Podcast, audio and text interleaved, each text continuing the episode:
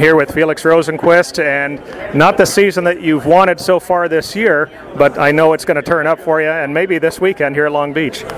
Yeah, man, it's still early, so uh, as you say, it's been uh, two disappointing weekends, but with quite a lot of positives to bring with us. So not really thinking too much about that yet, but uh, uh yeah, good to be back here. We were strong here last year. I think we worked really hard from the engineering side for this weekend, and we think we have some good things to come with here. So yeah, we're, we're, we're excited to you know turn the ship around a little bit this weekend. I'm sure you are. Now, the way I understand it, you are a guy who really likes your simulator uh, training. Is that true? Uh, not really, to be honest. Like I, I guess I get into it in the winter when we're not driving, and lately I haven't really had any like winter driving, like real driving. So I've been pretty busy in the winter with it. But during the season, actually, I don't do anything. Um, I mean, obviously, we do it with the team to prepare. We go to North Carolina with Chevy uh, for like one day before every event. Uh, so that's basically all the same I do. But yeah, it's it's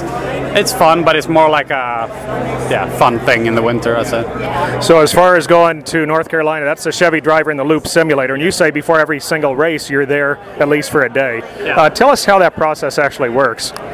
Yeah, so it's uh, so we go there. There's uh, normally some you know updates on the track or the car setup, the model. So we normally spend like one or two hours kind of correlating everything and making sure everything feels within reason as it should do. Um, and then we kind of go to a program where we try some setup changes. We try, you know, maybe some fuel saving, um, tire saving, things like that. So I guess we don't play around like most of the setup changes are mainly to like make it feel realistic.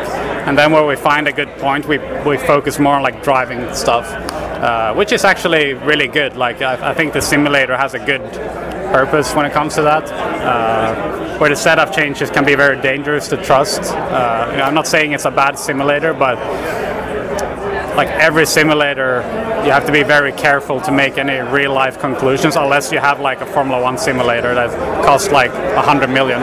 So um, mainly because the tire model is very difficult to get right. So, um, so yeah, that's pretty much what we do. And when you talk about the tire model, that's not only just the, the actual spring rate of the tire itself and the tire compound, but also in the degradation as well. And I'm guessing that Firestone would work with Chevy on that as well as helping with the tire modeling, or is that just totally different? That's a software thing uh, that gets done elsewhere. It's pretty much us and Chevy that work together on it, and we just try to use the data we have to replicate what the tire is doing. But honestly, like we, you know, we change compounds almost every year and every track, so it's something I think we realize that we can only chase to a certain point, and then we just kind of have to live with. You know, we're never really going to get it right because yeah, I mean, I think if Firestone got involved more, maybe it would have been easier, but it's still a massive undertaking to create the tire model, especially with so many different compounds. I think if we had one spec tire that we just use for the whole year, we could probably make a really good one. Um, but yeah, man, it's it's so many variables, and we only have so much time and so much people, so we kind of try to stick to the basics. So, do you find that the tire model works better for maybe a road course, a permanent road course, as opposed to a street course, or vice versa, or on the ovals? Man, I think right now we have a very good oval oval uh, like tire model and also a physics model. Like that one seems to be very accurate, which is actually the hardest one to get right. And the road course is, I think we have like four tracks that are really good, and m- most of them actually street courses. And then many road courses are kind of hard to get right. And I think it's mainly because of the track model than anything. Uh, you know, every, everything.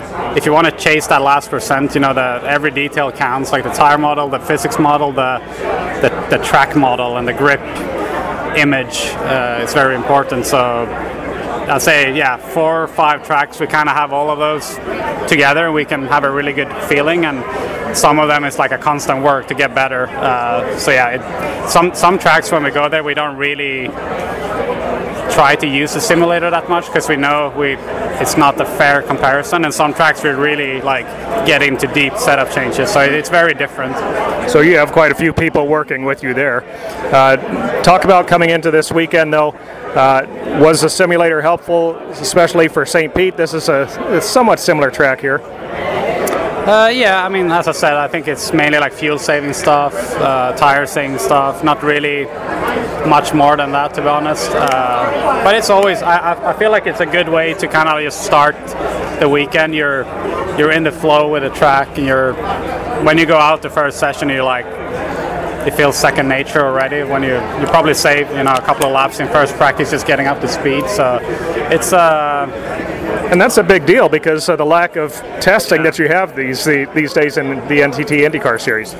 Yeah, and I mean like Texas for example, we went out and I think it was like spot on with the simulator. It was very, very close, and I think that helped us to like have the confidence and be one step ahead of everyone. And eventually, we got the pole in uh, in qualifying, and that, that was a very good example what the sim, like when everything is perfect, it actually helps you a lot.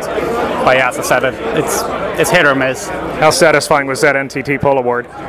Oh, it was great. It was uh, my first uh, oval pole and uh, the first pole with you know with a team for me. So uh, yeah, everyone was excited, and it was. Uh, so unfortunately, we couldn't. You know, we didn't even finish the race in the end with a mechanical failure. But it was. It was. Uh, I think it was a little bit what's to come. You know, I think we're turning turning around a little bit from last year, and we're you know, we're ready to be up there more. Hopefully, that momentum carries through this weekend and for the rest of the year. Thank you very much. Thank you, man.